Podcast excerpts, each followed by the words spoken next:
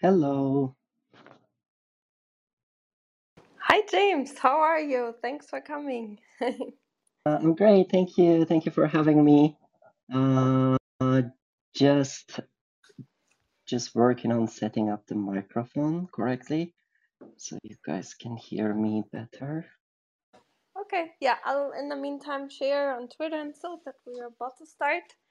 Um, hey, everyone, uh, feel free to share the room with people you think that might be interested. And I'm doing the same. I'll be unmuting in 30 seconds.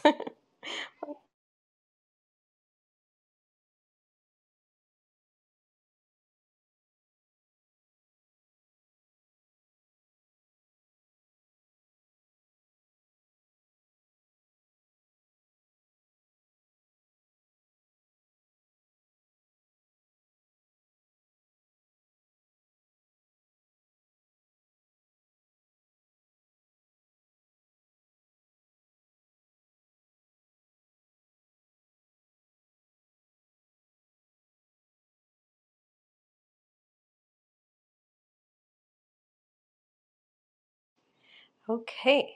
Um, people will start um, joining, but um, in the meantime, as I said, um, I'm sharing also on Instagram that we are starting. Yeah, it's things you can only do acutely when when people are here because if not, it doesn't make any sense to share like a link where I'm just mentioned, like that I'm talking with myself. I How's your day? Yeah.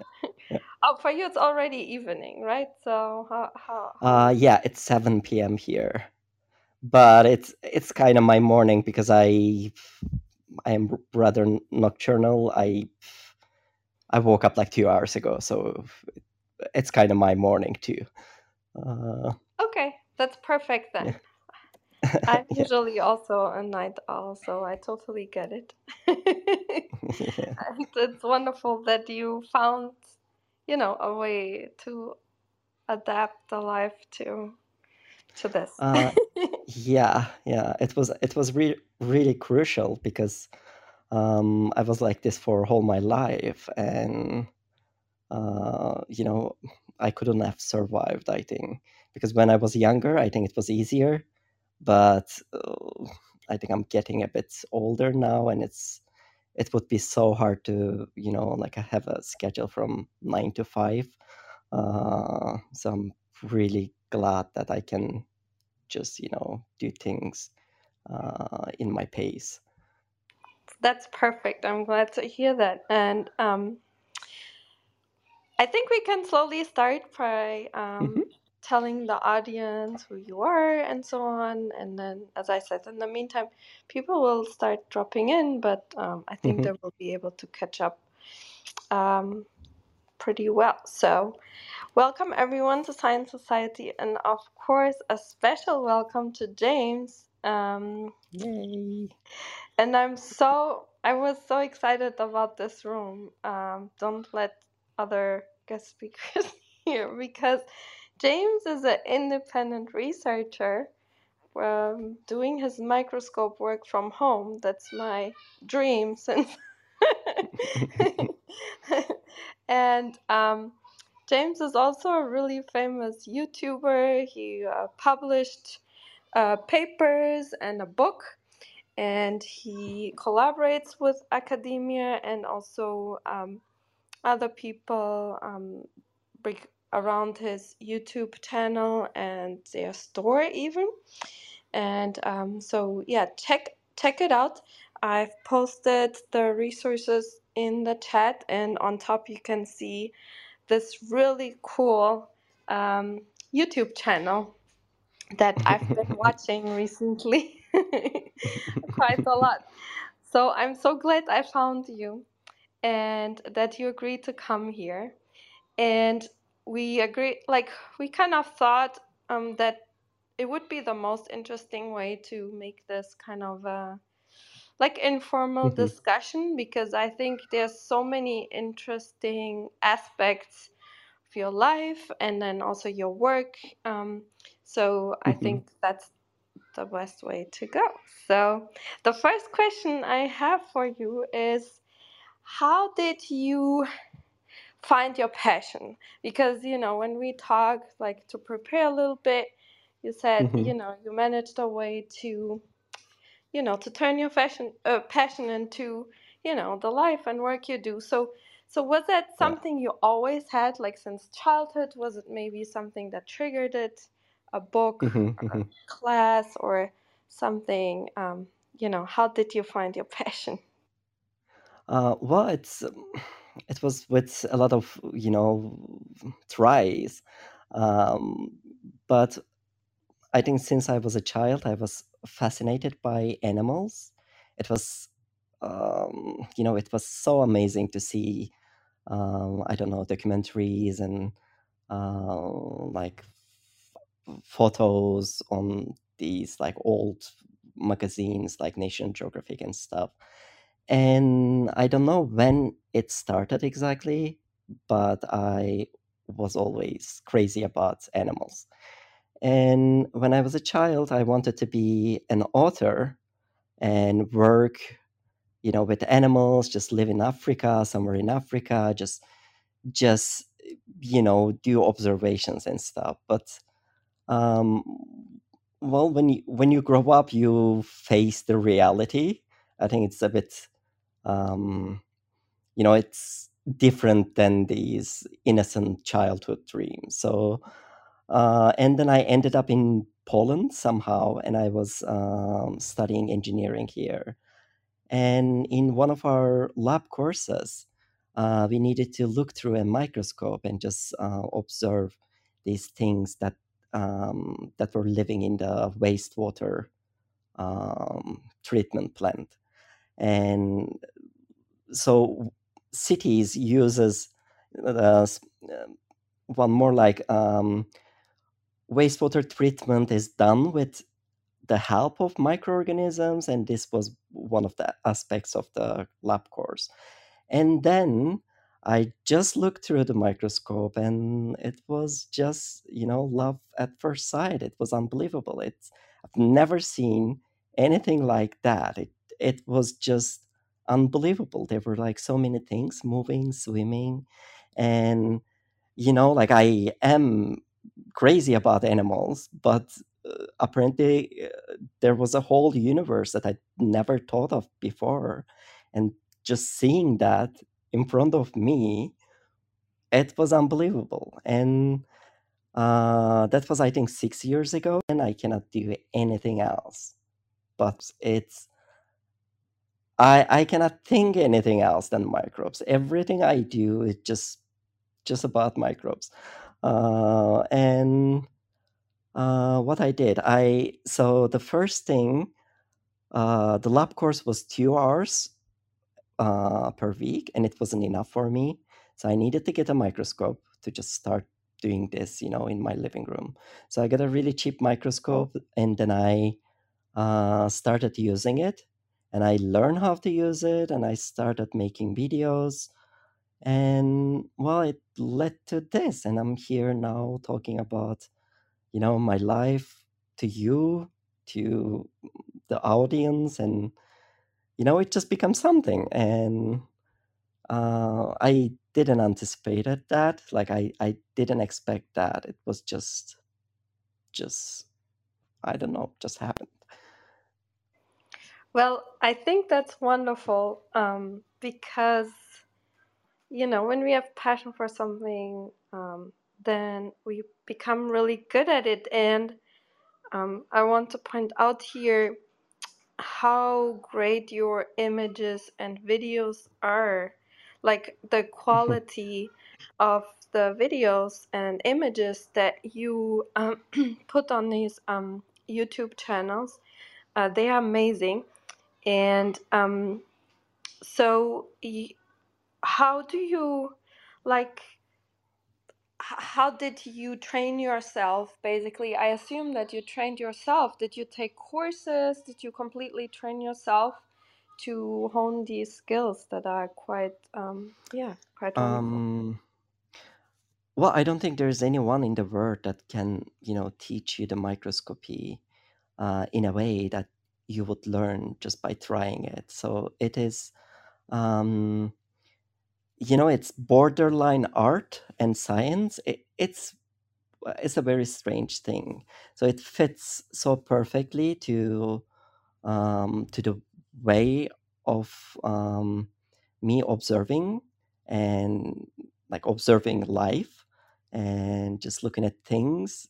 So with the microscope, it's just a tool, and I use the tool to just um, you know create aesthetically pleasing stuff. And um, there are a lot of uh, a lot of factors affecting the um, uh, the quality of the footage. So it's not just the equipment, or it just it's not just uh, you know the way of you setting up things, but it's it depends on the person behind the microscope and you know their eyes to just find these beautiful sceneries and just you know just put them in an angle that would make people just you know say wow.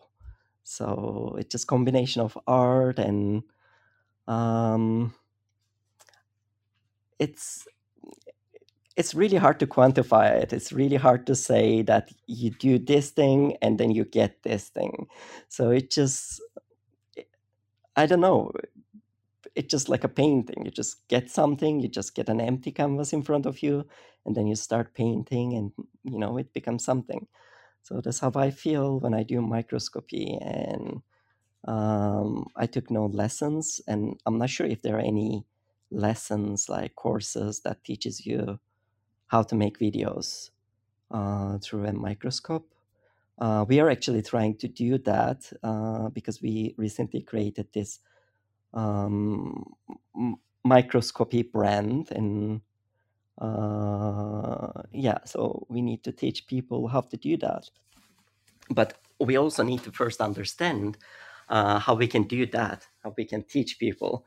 So it's uh, yeah uh, sorry my cat That's is eating very loudly i hope oh, it's not, it's fine. it's not bothering We no, it's uh, we have children in the back. I for sure you will hear my kids in the background. They're in the backyard. You know, we will have different sounds. It's it's actually nice, so we kind of you know feel at home. Mhm. Um, it's it's really um, impressive how you did that, and at the same time, I just wanted to point out it's you combine that with uh, this really aesthetic art of microscopy and video making. You combine that Mhm. with finding new species.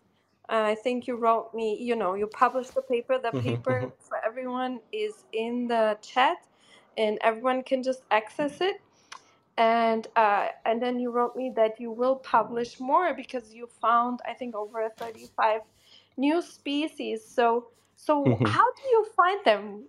Like how you know what you just go everything you find or do you have like a strategy? It's really interesting how how you find these new species.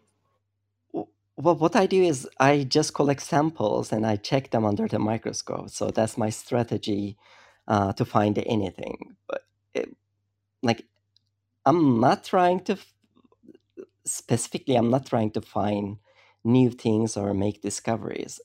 These are like my paper uh, or these new species or anything else. These are just. Um, can you hear me? Yes. Mm-hmm. Yeah, Ah, it's sorry, sorry. Yeah. Uh, sure.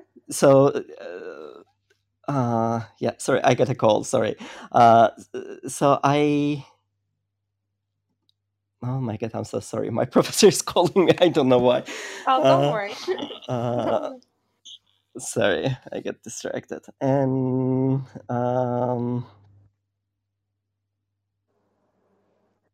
just a second. Yep.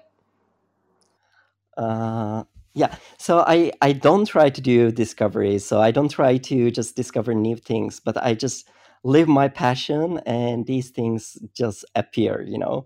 So i do microscopy most of the days like 12 hours. So i'm sitting in front of my microscope and checking bunch of water samples from different places and mm, you know occasionally from different countries from different continents.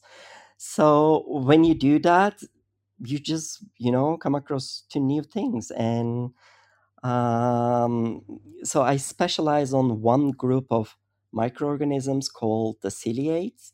Uh, these are microscopic eukaryotes like we are also eukaryotes but they are just uh, single cell and they create this um, um, very interesting um, group of you know group that's called the ciliates. Uh, so i specialize on these on this group and um, i have a like i don't want to sound super cocky about this but i have a good knowledge about everything that is uh, in literature about them. Uh, so when i do microscopy when i see something that i don't know uh, when i see an when i see a ciliate more specifically that i don't know there's a good chance that it's going to be something new or it's going to be something super rare just you know described or mentioned like a hundred years ago and nobody has ever seen it since then.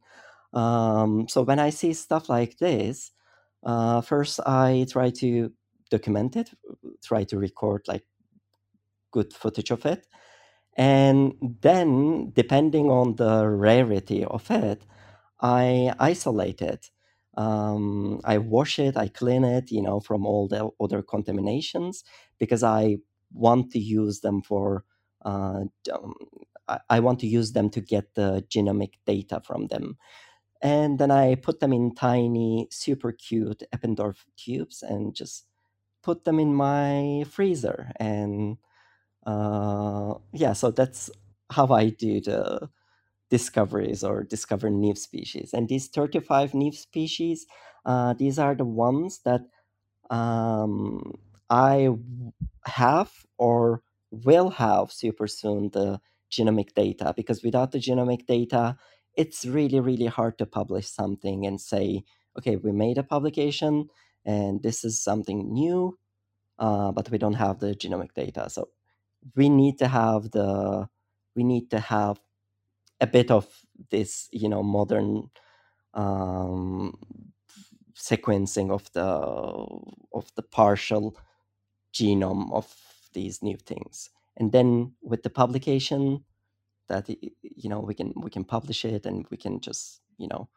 uh, make it accepted and yeah introduce these new things to people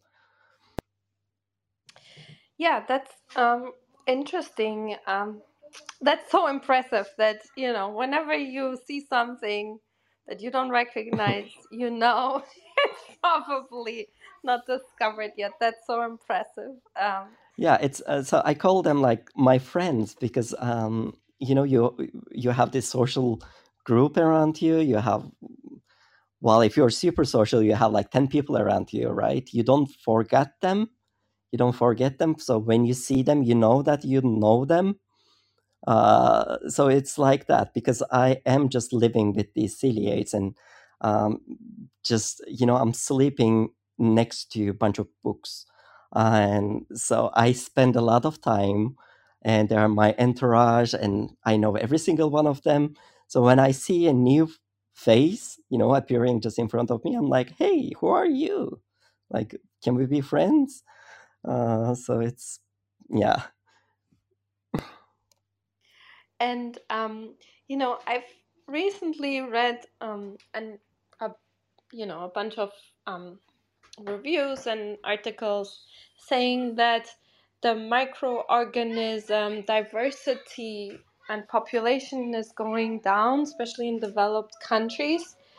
Do you think you're working against the clock, or do you think it's a little bit um, too much? Because, like a hype or you know overstatement, um, because Mhm. you look at them probably more Mhm. than most people. So Um, well, I think it's um, it's more like fear mongering. um, I think these kind of articles they are just trying to get attention by just scaring people. Um, so with microbes, that's a thing with you know with mammals or animals like the the diversity is just getting you know lower just because of the human activities. But with microbes that's definitely not the case. And if they're not going to be around the you know industrial places but they're just going to be around somewhere else because microbes um, they are cosmopolitan meaning like uh, every single species you can find them everywhere all around the world because they are around for millions of years. Although they evolve they change you know like like everything else they disperse so easily because they are so small.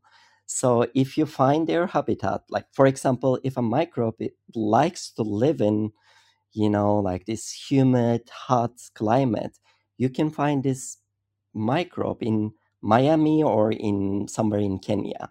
So it just it just depends on the habitat.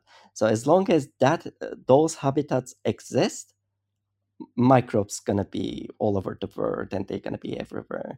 And they definitely gonna be around even after we are gone you know after we just i don't know nuke ourselves to you know oblivion and stuff. They just gonna be around and yeah Yeah, and uh, you had Um, actually you have a video about um, the definition of death related to um, microorganisms, and that video is really interesting. Would you like like um to a little bit talk about that? Like what uh, changed? which one is that Um, um, I I don't know the exact title, but uh-huh. how, what death is, or what death means, or what dying. ah that okay yes yes Yeah. uh yeah And sure yeah, did, did, did your view change when you started looking at and learning about these different microorganisms and how they kind of some cheat death in kind of a way and they have this amazing abilities to reassemble and and how would you define yeah death for microorganism compared to like you know a general view of death. I think that was so interesting. Um yeah so uh, the thing about these uh, microorganisms they when they reproduce they create uh, they create clones of themselves right? Uh, so the definition of death is really strange because like if you exist how can you be death right? So there are like many cells dying in my body but i live. Uh, so like in the case of microbes maybe some individuals are dying but there are so many other clones millions billions of clones identical copies of that microbe just swimming somewhere else. So it is it is really strange and um, they are rather immortal in that sense but also there's a thing called like uh, um, reproductive mortality. So it's just um, it's a super cool term i think. It just because when they divide uh, they stop existing because one thing becomes two things and you know and it's called um, uh, reproductive mortality. So it just they die but they exist as two individuals now. Does that make sense? Uh, am i able to explain it? Yeah. Yeah it's it's um yeah it's really interesting and there was also the um, mentioned that you know about the state of that you can still that of the equilibrium that you kind of you know all organisms kind of fight Mhm. against it partially. And that Mhm, mhm. could be a definition like whenever everything is in equilibrium including the universe then um, that's the ultimate death uh, which is oh yeah. a yeah. really interesting view. So that's so interesting that um, you know death is something very similar for different types of living things. And would you think what's the which one? That's probably a very um, very complicated question. Which type of microorganism would you think would be able to live like on other planets? Like, what would be your bet if you if you would have Uh, to? well, it it it would um it would depend on the planet. Uh, but if it's uh, like um, if there's liquid water, um, well, there's a chance that every single microbe gonna be finding some niche, you know, places to live. I think. Uh, but or you mean if we send some microbes out, and would they be able to just you know colonize other planets? Uh, Yeah, like would they survive the yeah, yeah, yeah, it's, the question is what, you know, however you would like to answer is, but do you think um is there one of them that could survive like spreading around the universe more easily on like meteorites or you know, whatever would be because Mhm. I think it's so impressive. Even I have a backyard in the city and there was nothing in the beginning and now it's full of wild plants that I kind of leave in the corners. And there's Mhm. really not a park too close by, but somehow they make their way here and I don't know, could you imagine that this would be true for the universe too? That there's some sort of system in the microscopic world to like spread life in Uh, interesting ways and well, there's one one uh, theory called uh, panspermia, which basically, you know, says that life uh, may have come to the Earth uh, from outer space. Uh, well, not life, but the um, the beginning of it. You know, like uh, I don't know how to define it, but these like the the first thing. You know, um, so maybe it's possible, but we we are quite sure that the life originated from you know within the planet. So, but it doesn't mean it wouldn't be happening, um, or it doesn't mean it didn't happen somewhere all over the you know around the universe somewhere, and uh, yeah. Yeah. Okay, I just yeah, I'm just seeing uh, comments now. Oh, yes. there. Okay. Yeah. Yeah. Yeah. Yeah. Yeah, and um, I also um, saw that you know you have videos with some microorganisms that have really cool um, features that I don't know how common they are. For example, there was one um, that could switch from photosynthesis, like regular photosynthesis, to producing oil. Is that correct? Like, do you have some that you find are really cool and maybe a lot of Mhm. people don't know of that this skill even exists in the world? Oh, all of them, all of my subjects are like that. So it's just like they're super cool and nobody knows about them. Um, uh, well, let me think. And uh, what microorganism that I can give you an example of? Um, well, tardigrades, um, they're also called water bears. They're quite popular, I think. Um, but they can produce these um, cysts, or they're also called tuns. So basically, they roll into a ball and they just wait, you know, when there are like stressful environmental conditions. They just wait and they can just survive probably anything and they can just, you know, they can just come out of the of the tun and they can just be active again after probably hundreds of years. I think the longest like uh, scientific research on them was thirty uh, something years from from Japan. Uh, so they came back to life after 30 years of being frozen. Uh, but there are some reports of them from um, somebody from um, uh, somebody from I think from Germany. I'm not sure.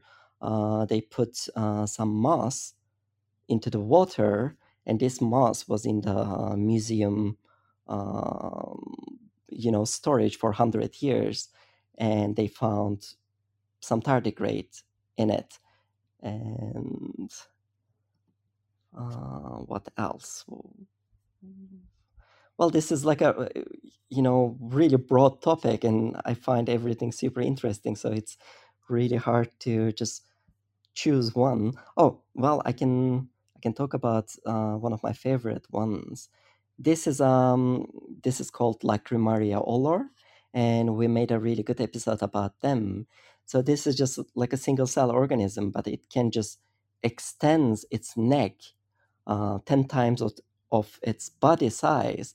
So you have this, um, you know, 0.1 millimeter uh, microbe, and all of a sudden it's becoming like one millimeter, just extending its neck out to hunt.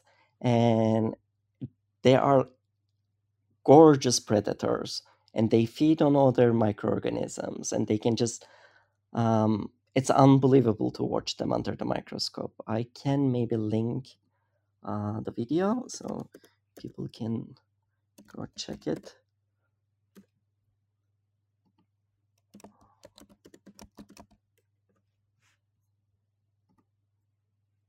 Okay. I'm just adding it to the chat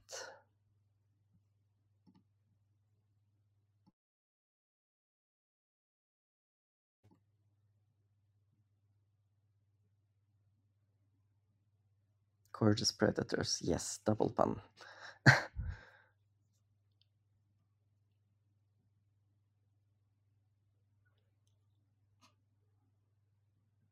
uh, can you guys hear me? Yes, sorry. Uh, I had a phone okay. call now that was calling you. So. Is that my professor? Tell her that I'm gonna call her. oh, that would be funny. No, I guess it was something else.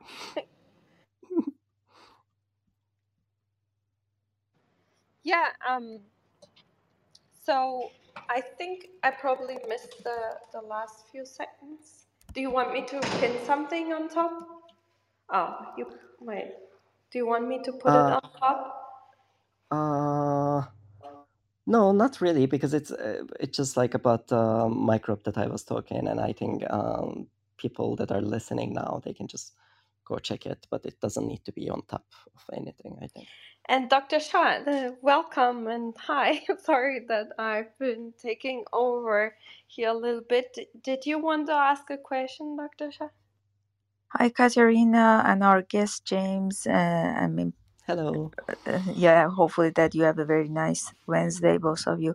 Yeah, that was very fascinating topic, and I'm just listening because I'm learning. And when it's the time for asking, I'm going and asking my question. Cool. Yeah, anytime is good. So whenever you have questions, please, you know, just let let us know, and uh, we'll go from there.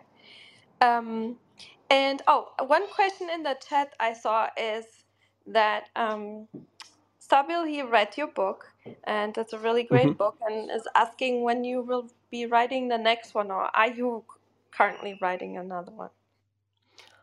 Um, yes, I have a couple of book projects. Um, they're gonna be, I think, published uh, in 2023, late 2023. Uh, but I want to make um, uh, something with better print quality, which increases the cost of the book. So I'm not sure how it's going to go yet, but um, I want something really high quality and it's you know it also like scientifically correct and everything. So it's just taking a bit longer, uh, but I am working on it. Yes, So and thank you for reading my book. Yeah, I, Will I couldn't be catch the name, but yes, thank you, thank you so much. and will there be probably this pretty images, you know, that's why you want the the Yes, quality so yes, high so yes, the images yes. will reflect the Yeah, because my first book, uh, it also, um, you know, has a lot of photos, um, but it was more like um, um, how can I say it? Like it's uh, so we, you know, it wouldn't be possible to print it on, you know, gorgeous paper and just you know because it would be making it like five times more expensive than it is now so but i am trying to prepare something that is that would be you know financially accessible for anyone but also has the best printing quality so it just yeah we are working on it it's so impressive how many different projects you have going on and you even um, consult for companies right uh, Mhm. because everyone is impressed with your microscopic skills so um, Mhm. so you even developed your own microscope did it help that you have some engineering backgrounds and and how did uh, you manage to do that? Because i know clubhouse are quite probably the highest percentage of people that want to like have these different type of careers. So i think it's also really uh-huh. interesting how how you managed to do that um like to have these different paths of careers and be successful at them. Uh, well, I'm I'm probably not the right person to give any advices because I'm not goal oriented, but I am more like passion oriented. So I just do things that makes me happy, and then you know, then we have a product, or then we have a book, then we have a paper. So it just it's I don't know, it's really strange and it feels unreal sometimes. But for the production of these uh, microscopes. Uh, well, it was quite straightforward because, you know, like I knew what we need for a microscope, and it's uh, so this microscope is based on the first microscope I got, and this is to introduce people to microscopy.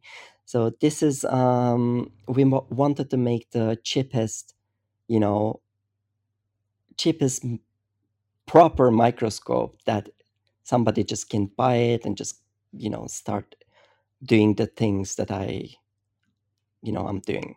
Uh, so i sent a couple of emails to some factories in in china and i asked them about their products and then we created something and it's uh, yeah and bu- but this is I am partnering with this. So this is not just my work. So there are so many people working behind this, and like our microcosmos team, uh, and we are just you know we are also working to create more uh, products.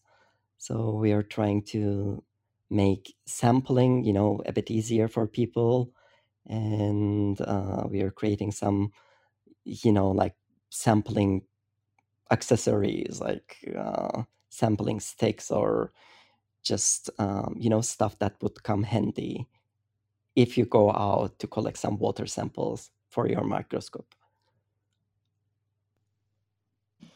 Yeah that's so interesting and you keep mentioning mostly you were driven by passion and do you think that you kind of could preserve your like could keep your passion pristine because you didn't go to like a traditional school for this why i'm saying this is you know i did my undergrad in biology in germany Mhm. i always loved this type of you know uh, different types of animals um, Mhm, a mhm, lot. But when I then studied, I had to like I had to go out, collect samples, and then um, know all these uh, families and you know do this in this you know looking it up in the book and do it in a very specific manner. And I feel like always when when I had to go through this classic education, the same with music, it kind of ruined making music myself for me, going through a classic music. It kind of ruined it for me. Like, do you think that is true? Like, w- what do you think about going through a classic education? Does it keep your passion pristine, or do you get a like fed up from from you know the teachers and professors telling you mhm, exactly mhm. how to do it and like did it keep it alive basically that passion Well, it's um, it would be really hard to, you know, um, say something super solid about it, but um, you know, everybody's experiences, you know, could be different from each other. Um, but I will never work in academia because of this reason. Because, uh, you know, if you work in a lab, if you do the science that you have to do to get papers or get funding or get, you know, whatever, then it's something that is not you anymore, you know. So I think it's really important uh, to keep the. oh, I'm I'm reading Annie's uh, yeah comment now. Just yes, great. uh, so um, sorry, just a second. Uh,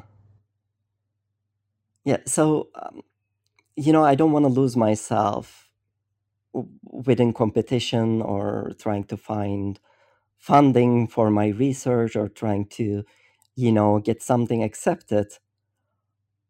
I think it would it would fr- frustrate me, and I, I think because of that reason, I wouldn't be able to do that. So I would be choosing to do just the microscopy in my living room without getting any scientific recognition, without getting any public, you know, appearance, nothing. So I would just be doing microscopy. I would be choosing that over publishing papers and getting, you know, getting titles or just getting fundings or, you know, it's not my cup of tea. It would it would kill everything, I think, about my you know about my excitement uh, yeah but i so there are some courses there are some professors that you know teaching stuff in the field that i'm you know interested in. It's it's absolutely amazing to just join the lectures. I am even sometimes um, getting these uh, courses from their websites that you can just get you know the um, courses online just without you know paying or something you can just attend. So i'm just doing that quite often and i i love it. So i love learning more but i wouldn't like learning more about stuff to just pass an exam if that makes sense you know?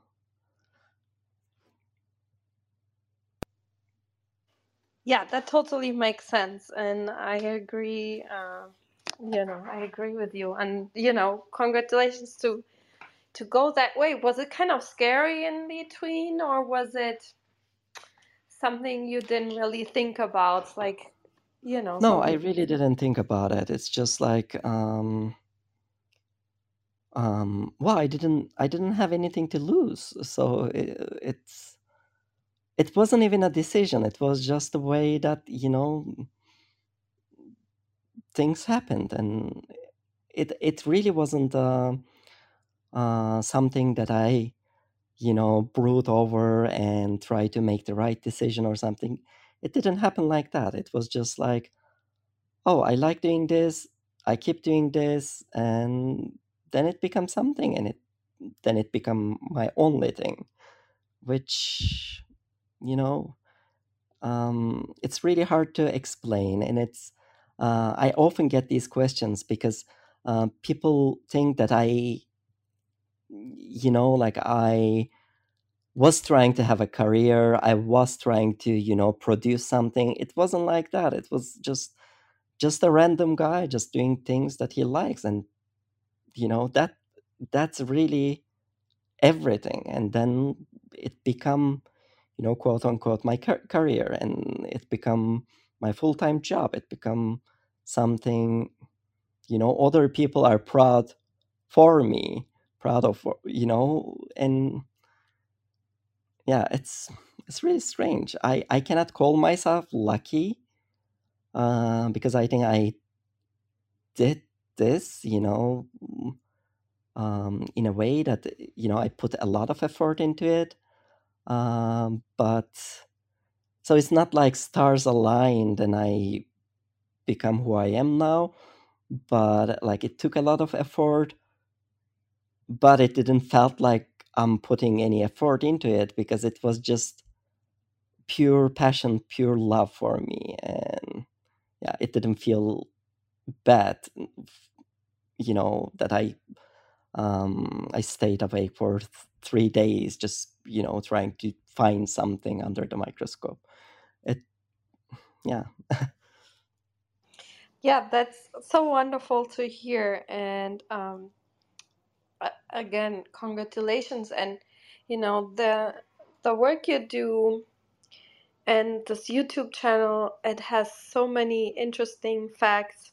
I think it's also good for you know the science like for the image of science you contributing Mm-hmm. really significantly to it um, you know to have something genuine and interesting and beautiful at the same time i think that's um, that's really important especially nowadays. So um, did you know this whole covid and and everything like changed anything? Like did you Oh, I didn't even or realize there was like a there, there was a pandemic going on because I am super a- asocial and just um, I'm in a country that I don't speak the native language and I just I'm just living here, just doing microscopy and uh, and when the pandemic happened, it was like, oh well, it's it changes nothing in my life. And uh, like ev- everything stayed the same. And i even joke about it. I was saying like yeah i was you know i was prepared for this for all my life. So it was absolutely okay to just stay at home as usual and do microscopy.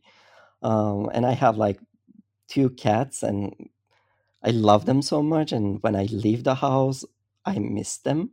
So i you know i don't leave the house that often except for sampling and just you know doing like those short things.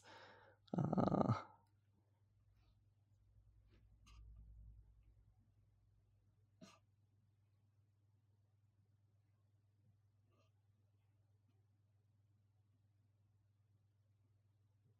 oh i keep thinking that i dropped out from the call but i didn't oh really no you're fine i I, i just got another phone call um amish is trying to speak let me amish i'm trying to bring you up uh yeah ask away Am- amish thank you for coming Thank you. Thank you, hello Katrina. Thanks, James, for the. So I have a, a personal question. Like, Mhm. um, since you spend so much time looking into the microscope, and Mhm. I think you also mentioned you're asocial. How has your uh, perspective of this uh, macro world changed, or how do you see this world differently than us? Because there are so many microscopic things which we take for granted or we are we don't even notice and we Yeah. might be living our daily life at an edge at risk Yeah. or it may be a next scientific breakthrough but we are just chilling away our life so how, how do you see these things i'm quite Uh, fascinated by knowing you for yeah, I think you know, like microscopy is a humbling thing because of many reasons. But it just uh, when you look through a microscope, you see all these things. They are, and some of them are not single cell organisms. They're literally animals. They have like simple brains. They have, you know, muscles. They have, uh, you know, eyes and stuff. They are just living their lives, and they are, you know, they are trying to avoid any kind of stressful conditions, you know, uh, and they are trying to feed themselves and they are trying to reproduce. You know, they they are just trying to get the best out of their, you know, tiny lives. And so seeing this hours and hours every day, it just, you know, it gave me this understanding that I am part of this wonderful thing. You know, I'm part of life.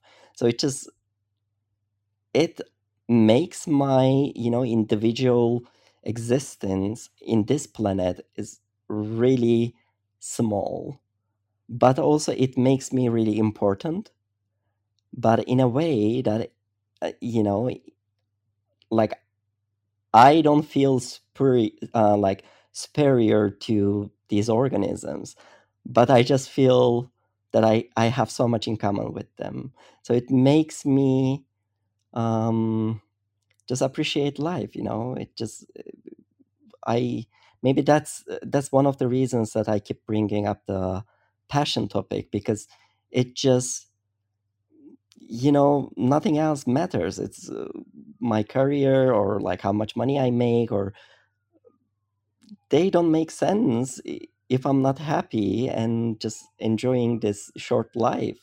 It's uh, you know one day um, maybe you know maybe not in 10, 10 years or maybe not in 100 years but we humans we're just gonna disappear we're gonna go extinct and but the life will continue and i think that's really really good because we are going to be the part that you know that uh, created that life in the future. So it just makes me feel like I'm part of something wonderful and makes me so happy. Awesome, awesome, James. You Yeah, know, thank you. Thank you for the are question. Yeah. you know just just sharing this insight. It's quite common uh, to have similar feelings among people who actually use this telescope and look into the hmm macrocosms day in day in out day Yeah. out. Sometimes there is sometimes I feel there's a truth which is very similar if you go macro and go micro. Yeah. Yeah. Yeah. Yeah. Yeah. Thank you, James. Thank you. Thank you for your questions. Uh, okay. Somebody is Uh, asking, do you oh, yeah, go ahead. uh, do you believe someone is using microscope to see humans? No, I don't think so. Um, no, I think it, it Well, as a person who is using the microscope all the time, I think humans are not that interesting under the microscope. I think, yeah, I think the whole universe would look better. Uh, Um, yeah, I agree. um, Ashish, you um, joined the stage. Welcome. Did you have a question? Please go ahead.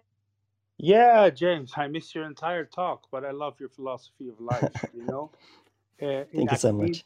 in academia, uh, we seek what we know, and those that sometimes miss out on academia, what they called idiot savants in the past, are actually the true Mhm, people, the true seers. And uh, I love a couple of things that you said. First of all, that you will never join academia, understand it completely. Um, truth is found in your on your own path, as Jiddu Krishnamurti would say. Um, and mhm, the second thing is that you have to live in your passion, and I really respect that um, because that's what life is about. Uh, we all need to earn money a little bit so you can feed your cat, mhm, apparently. mhm, Uh, and mhm, it's cool that if you don't like people, you can stay at home and do this awesome work looking at water bears and all kinds of other beautiful structures in life. That is just amazing. And I, I just want you to laud you and praise you that you should keep on doing what you're doing, and you'll do that anyway. So, uh, Thank you so much. Yeah, big, big, big thumbs up for you. And uh, thank you so much. There's so many things I could ask you, but uh, there's a room full of people, and uh, I know how to find you. So take care, James. Have a good day. Thank lunch. you so much. Thank you so much. It was it was lovely hearing this.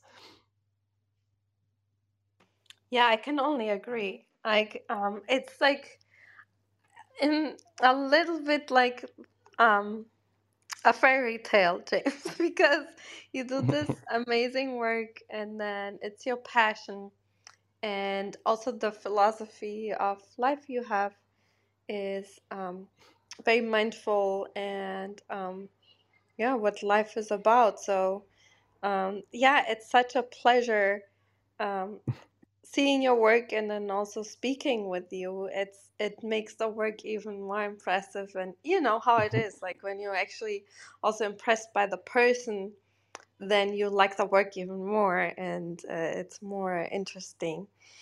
Um, so uh, I think Annie uh, asked a question. Is there any microscopy of your own gut bacteria? Like, did you ever try it? Or can it not survive conditions for studying it? I I don't know if it, no, I didn't check my own gut bacteria, but uh, uh, but there there's a lot of research, I think, on uh, you know human mic- microbiome. Um, let me read the comment. Can it not survive in condition for studying?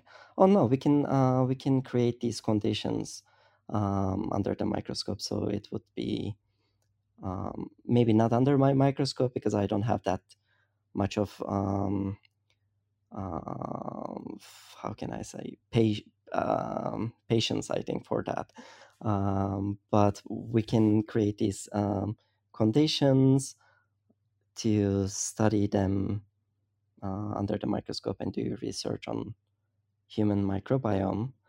Um, but yeah, but also they recently uh, discovered that, as you said, they're creating, they're producing neurotransmitters. So our gut microbiome is affecting our mood, which is something fascinating. And that's only some of the things that we know so far, because this topic is just becoming more um, popular over the last decade, I think. Uh, yeah. Oh, I saw the comment, but then it disappeared.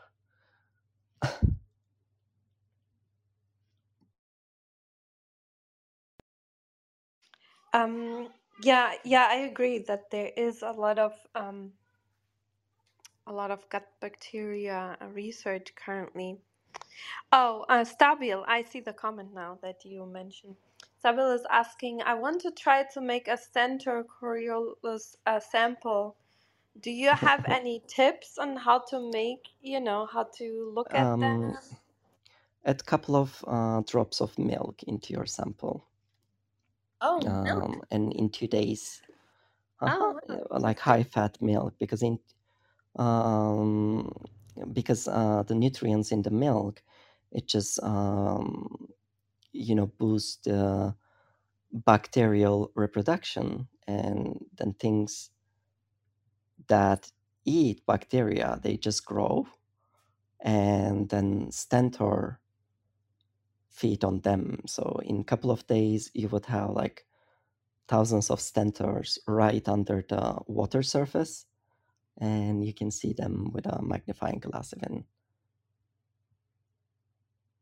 Uh, are the microscopic creatures you're studying larger or smaller than gut bacteria? Uh, well, some of the things that I I study they are larger than the gut bacteria, I think. But um, so let's say I have no idea about the average size of because there are so many uh, genera of uh, bacteria and archaea living inside us, and uh, so let's say there are like five microns in length. Uh, so some of the things that I'm studying there are uh, around 100 microns, but I can still um, see the gut bacteria quite beautifully under the microscope if I wanted to. Yeah, I saw in your um, videos that you have like a big variety on uh, the magnification factor you use, and that kind of hmm reflects on, you know, the different sizes of hmm the. Oh, I thought it was so interesting to see that bacteria also use um, tiny, tiny microscopic minerals to figure hmm out um, if they are um, upwards or downwards, like where up and down is, and hmm hmm also the um, the um, tiny minerals. I don't know if anyone is interested. Check it out. This I forgot which one of the videos it was exactly where you see the hmm Brownian motion um, effect on these tiny minerals. Uh, that hmm hmm was uh, that is so interesting. So all this knowledge that you to, where which books can you recommend some books or where do you where do you learn all these different facts that are so interesting? Uh, well, I think it's the hardest and the you know most I think enjoyable part of my work. So I need to dive deep into these references. Um, so these minerals and stuff, they are rather common knowledge in microscopy, in like microbiology, uh, because there are a lot of um, eukaryotic organisms that um, you know produce these kind of uh, crystals as their um, metabolism's byproducts, and they uh, we are not sure if they're using them as like a nutrient source or uh, they're just like pure waste. Um, but it's common. So the things that you know interesting and hard to find is that these old and rare species and stuff. And so to find the information for these things, I am constantly, you know, going through these um, I don't know, like 100, 150 years old papers, you know, that's written in um, German, in Russian, in French. So I don't speak any of these languages, but I have a good understanding of really weird scientific words in any of these languages. So it's it, you know it's so weird. I obviously I use Google Translate and I ask to you know like random people on my social media to help me with some you know tricky translations and stuff. But it just um, it's like you just need to go down the rabbit hole. I think that's how you learn the most, you know, effectively. So it just just keep following the references. Keep, I mean, the references as like you know you're reading a paper and there's like in parentheses it says like I don't know Weiss, for example, if they're gonna reference my paper, it's gonna be Weiss, you know, 2022, and then you go the back of the paper and then you find the whole name of the paper and then you find that one. Uh, so what i'm doing is i'm doing that in a like um, papers from you know 1850s or like early nine uh, like uh, early 20th century and stuff. So it just it's really hard to find those papers but it's so much fun to look for them and you l- learn so much from from this thing Yeah, that's yeah, that's really interesting that you go down these and and um Holden and and that you then manage to find these papers. I agree, it's really hard. I sometimes tried it too, and then sometimes you have to go to an actual physical library. I don't know if that's still the case, but uh, um yeah yeah we we we did that a couple of times and they um, well you don't have to go to the library but you contact the library so they send you a scan of of it. And yeah. And social media helps a lot because um, i was trying to find something from 1967 which is kind of new not that old you know? Um, but this was like an it wasn't an article it was just notes from a symposium and it was in Russian, and it was from um, from Soviet era, and we couldn't find it. And then I wrote something about it on my Instagram, and someone like I know online just sent a message to me and said, "Hey, I'm working in the old office of that guy that you're looking for, so I can just go to the library and just find that paper for you." So yeah, she so she went down to the library and she just came up with a with this like uh, two sentences, literally two sentences thing that we were looking for for I don't know for weeks. Uh, yeah. That's wonderful. I'm so glad. Yeah, I agree. People on social media, there's like a lot of downsides, but there's definitely a lot of upsides uh, where you make like connections that you would never do, and um, there and people are helpful. Uh, that's really interesting. And I know we've going on for an hour. Um, uh, Jamie just joined the stage. Is it okay if he asks one more question and then? Uh, yeah, I I have time. No worries. Okay. Oh, perfect. Thank you. Hmm. Jamie, do you want to go ahead and ask a question?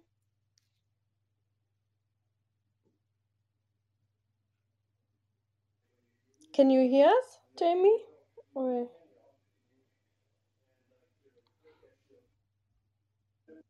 oh, Um, maybe he can't hear us right now. Maybe he has the phone call issue that we had today. yeah, my professor is calling calling Still them calling. now. Uh, let me Uh, check. d- I don't. these Oh, yeah. do Go you ahead. study prokaryotes or and eukaryotes, and what's the difference in how you study them, if Oh, any? can you hear me now? Yes. Hi. Yeah, Hi. we Oh, yeah. S- sorry about that. I was locked into mute. Uh, into um, mute anyway. Sorry about that. Um, James, thank you very much for that incredible talk. Your passion and persistence is actually pretty inspiring. Thank you very much. Thank you so much. much. Thank you. Thank you. And my question is this: Can um, what are you actually going to be working on next? And will we be hearing from you in the near future? Uh, so at the moment, I have maybe I shouldn't say the names at the moment, uh, but I have uh, let me think. I have I think six paper word um, data, and so I will be publishing them in um, I think a couple of months. Like, uh, and they are super rare ciliates, which uh, you know I'm quite excited about.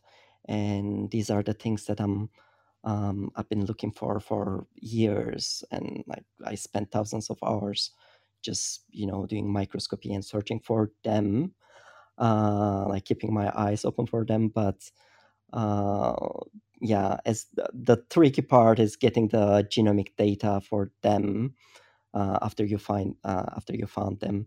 So we got that data, and we're gonna be ready to publish super soon.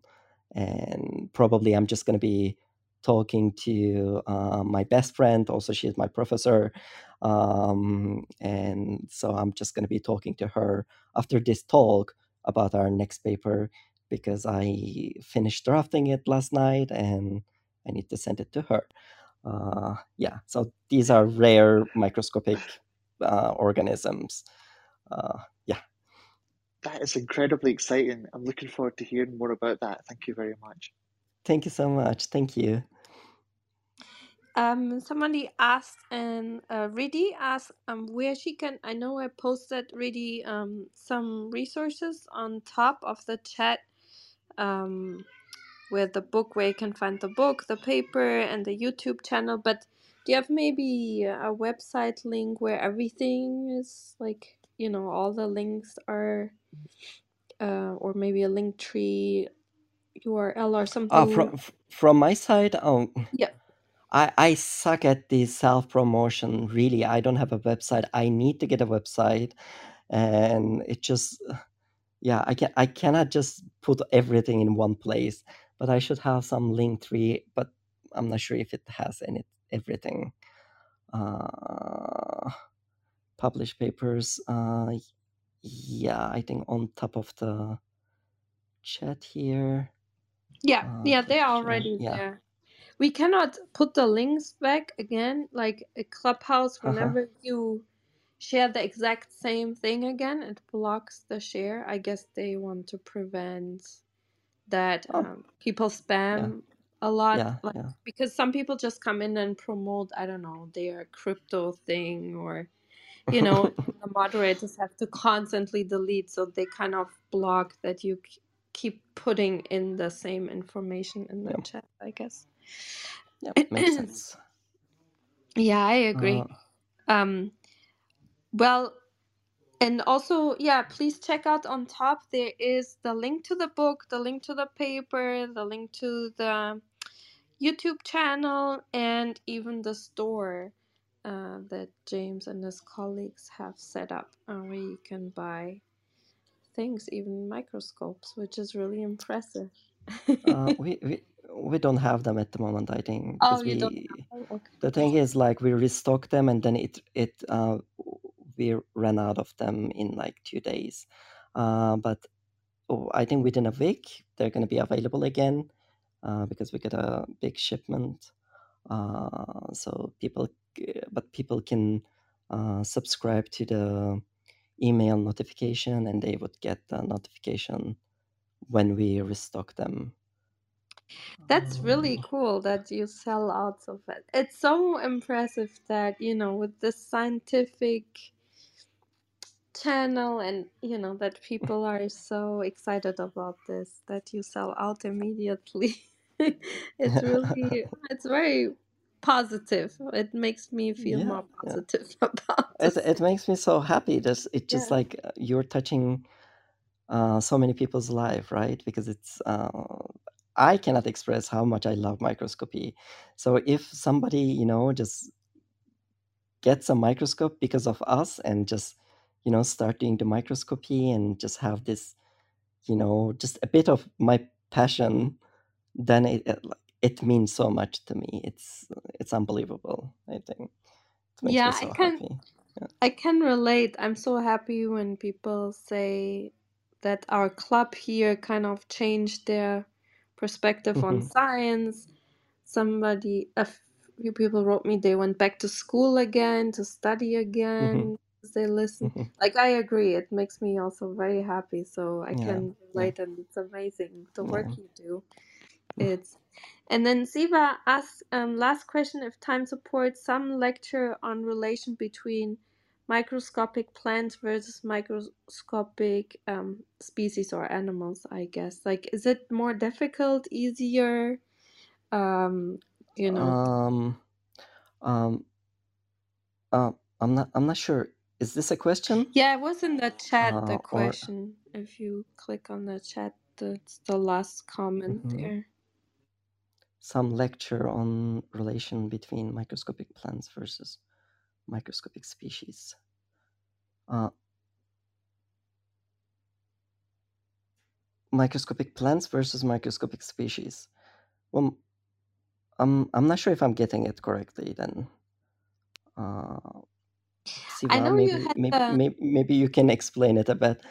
well, Uh, Yeah, I don't know if I get it specifically too, but I can remember that you had a video that kind of uh, showed uh-huh, like a symbiosis of mini algae with like a pretty big microscopic, uh, quite mhm, common um, species that kind of protects the algae, but then the algae give them some sugar. Like, are there many mhm. examples like this? I think maybe that's the the question pointing at. Uh, yeah, the sym- symbiosis, like it's called the endosymbiosis. Uh, so there are many examples of it in the microscopic world.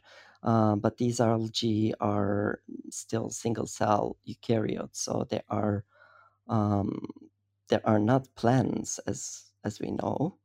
Um, so what I do is like I specialize on ciliates, but also I work on protists, which is the which is basically everything microscope, which is everything that is not animal, not plant, and not higher fungi. So it just you know it's um it's commonly called the dumb taxon because if you cannot fit something into these um, you know these definition then you put them under the protist so we have um, a lot of um, you know photosynthetic protists.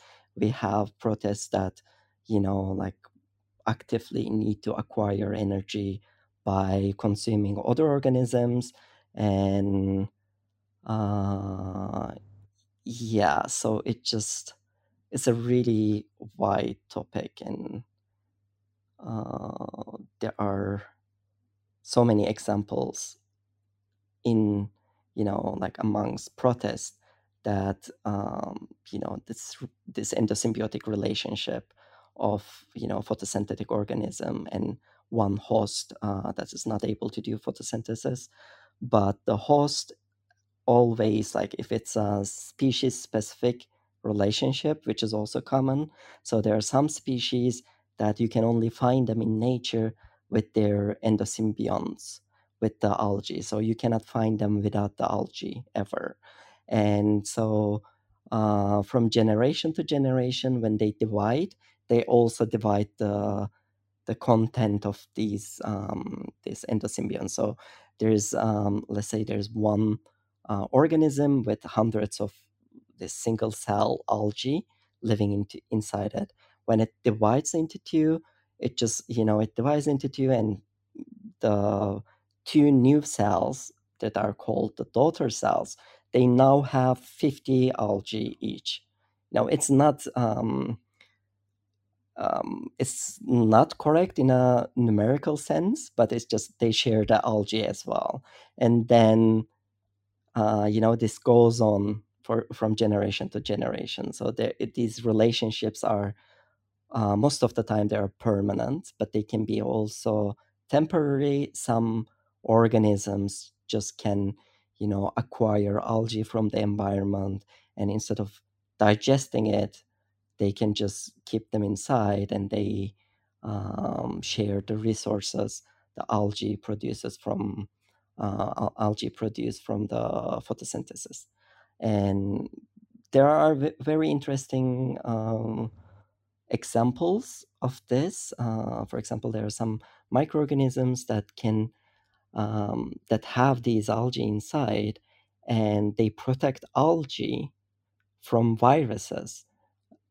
And it's so interesting because the virus cannot infect the algae, and yes that's also a thing that you know some microscopic organisms get infections as well and viral infections as well so it just the host is just providing like a immune system to you know its uh, endosymbionts Oh wow, that's so interesting. Um, um, that it's providing the yeah the immune system.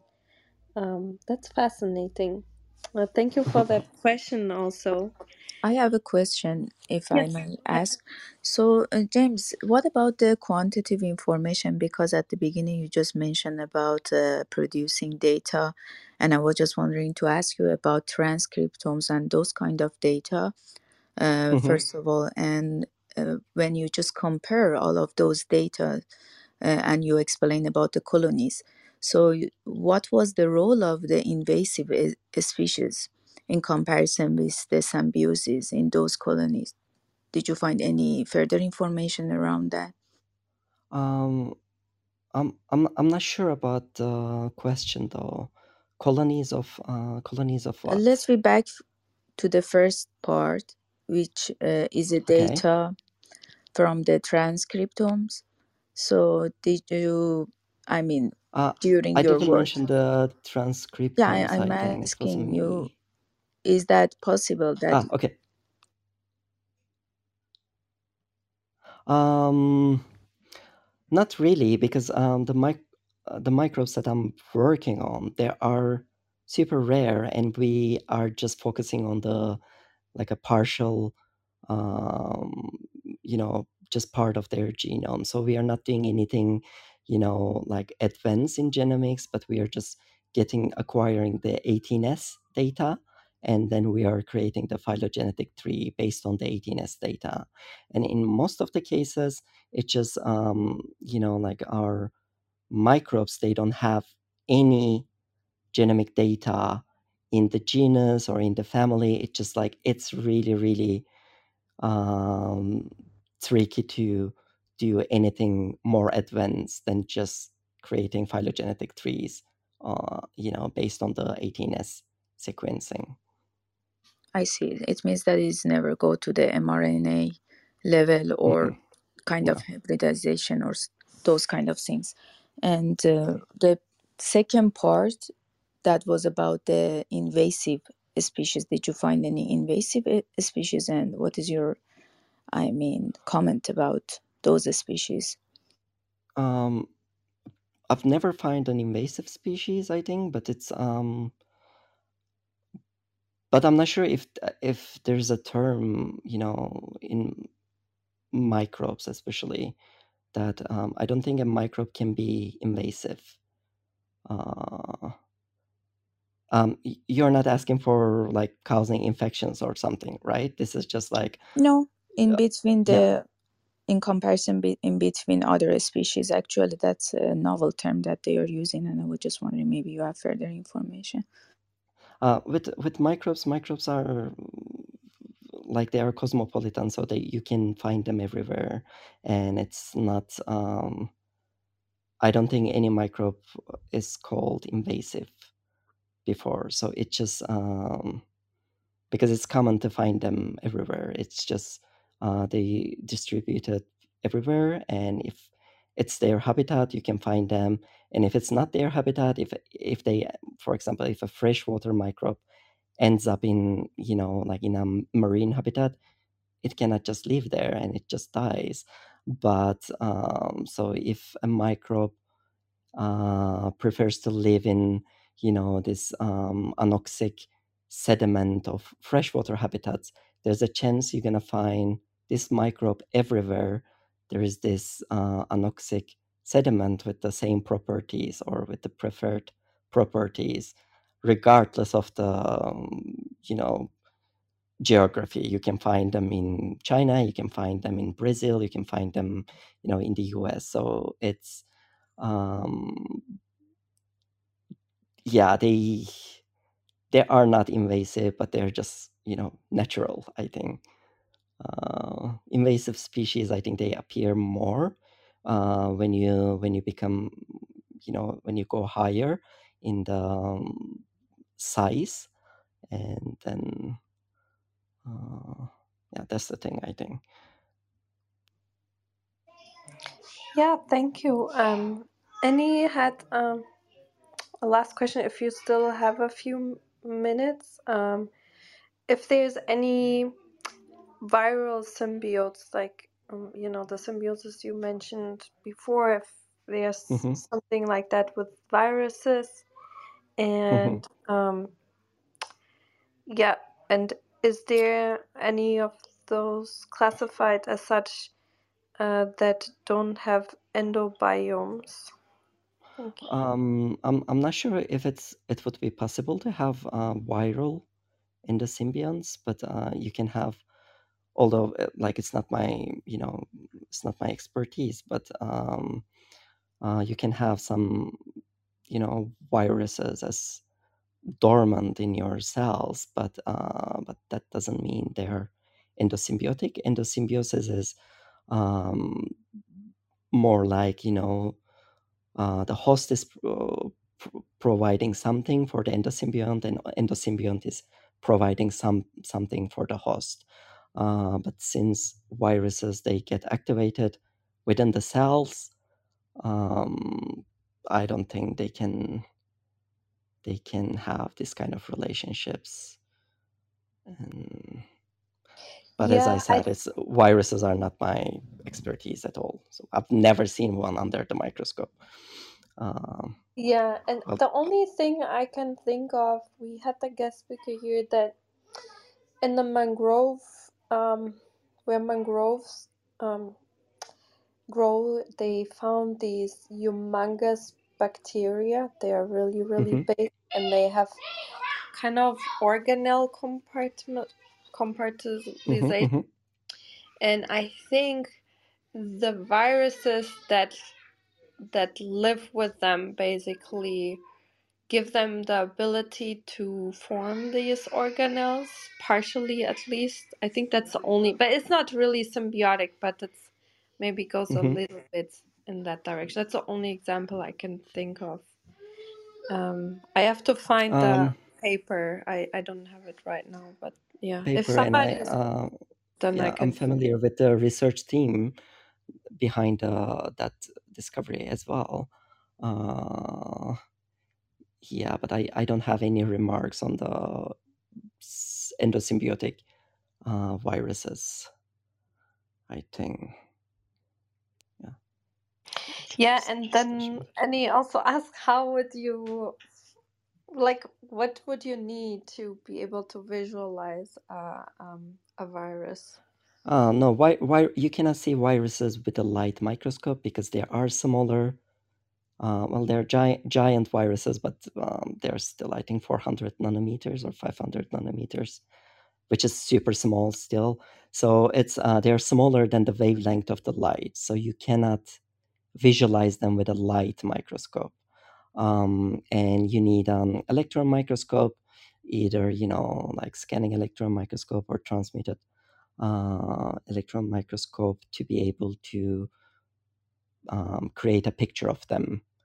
Uh, but it's impossible to do that with a light microscope.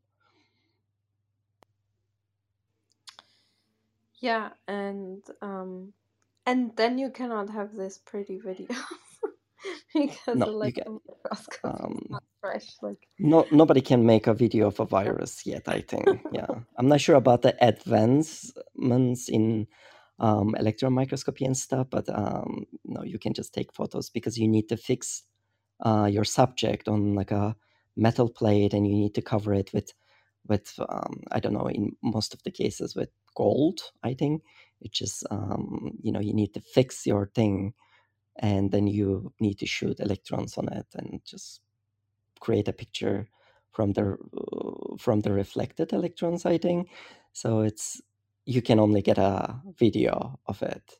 Uh, you can only get a photo of it or a very still one frame video of it. Yeah. yep, uh, yeah, I agree. And um, yeah, thanks for all these interesting questions. And James, thank you so much for answering all of these questions. And um, it was such an honor having you here. And we will follow your research work, video making. Uh, Mhm. at least I will follow it. Um, and it made it even more interesting. And and and um, yeah, uh, Thank you you so know, much for having me, and it was great talking to you guys. And uh, yeah, I hope it was fun to listen. Yeah, I had a lot of fun. I hope you had fun. And um, yeah, I hope you'll come back one day, maybe next year or so when you publish these course, yeah, papers. That would yeah, be amazing. And yeah. um, yeah, everyone follow this YouTube channel is amazing. It's really interesting. Um, and um, yeah, stay tuned for the microscopes that will be available soon. Thank you so much. discover microbes, maybe. okay, thank yeah, you, it's James. possible. It was a thank you. Thank Thank you. Bye bye. Bye bye. Thank you so much. Bye, James. And oh yeah, um, just a quick announcement. Uh, follow the club if you like um, discussions like this. Uh, tomorrow we'll have Dr. Oliver talking about how he managed to use aluminium nanoparticles to produce hydrogen out of um, regular water. You know, hydrogen is important for like um, different type of fuel um, and it's quite you know expensive and not easy to do and he's working on on that type of research and then we'll have a room um, next week monday again with dr ed boyden from mit um, if you never heard of him check him out um, he's one of the most impressive and also important uh, technology development uh, for neuroscience tools.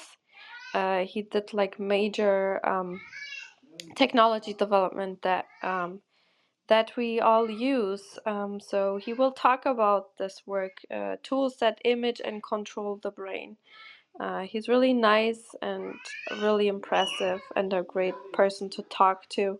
And it will be a similar style. Um, he did so much important work. You cannot really just have one paper up here. That would be way too limiting. So I will do the same thing. I'll post his website and different papers in the chat, and then we'll have a discussion where he describes his work and and the impact and how you came how he came to do this work. So thank you so much, everyone. Um, maybe hear you again tomorrow. Will be an interesting room, and yeah, enjoy the rest of your day, morning, wherever you are. And thank you, Dr. Shah, for Thank you. Katerina, for holding such a wonderful room, the same as always, and saying bye to everyone. Thank you. Okay, close the room in three, two, one. Bye, everyone.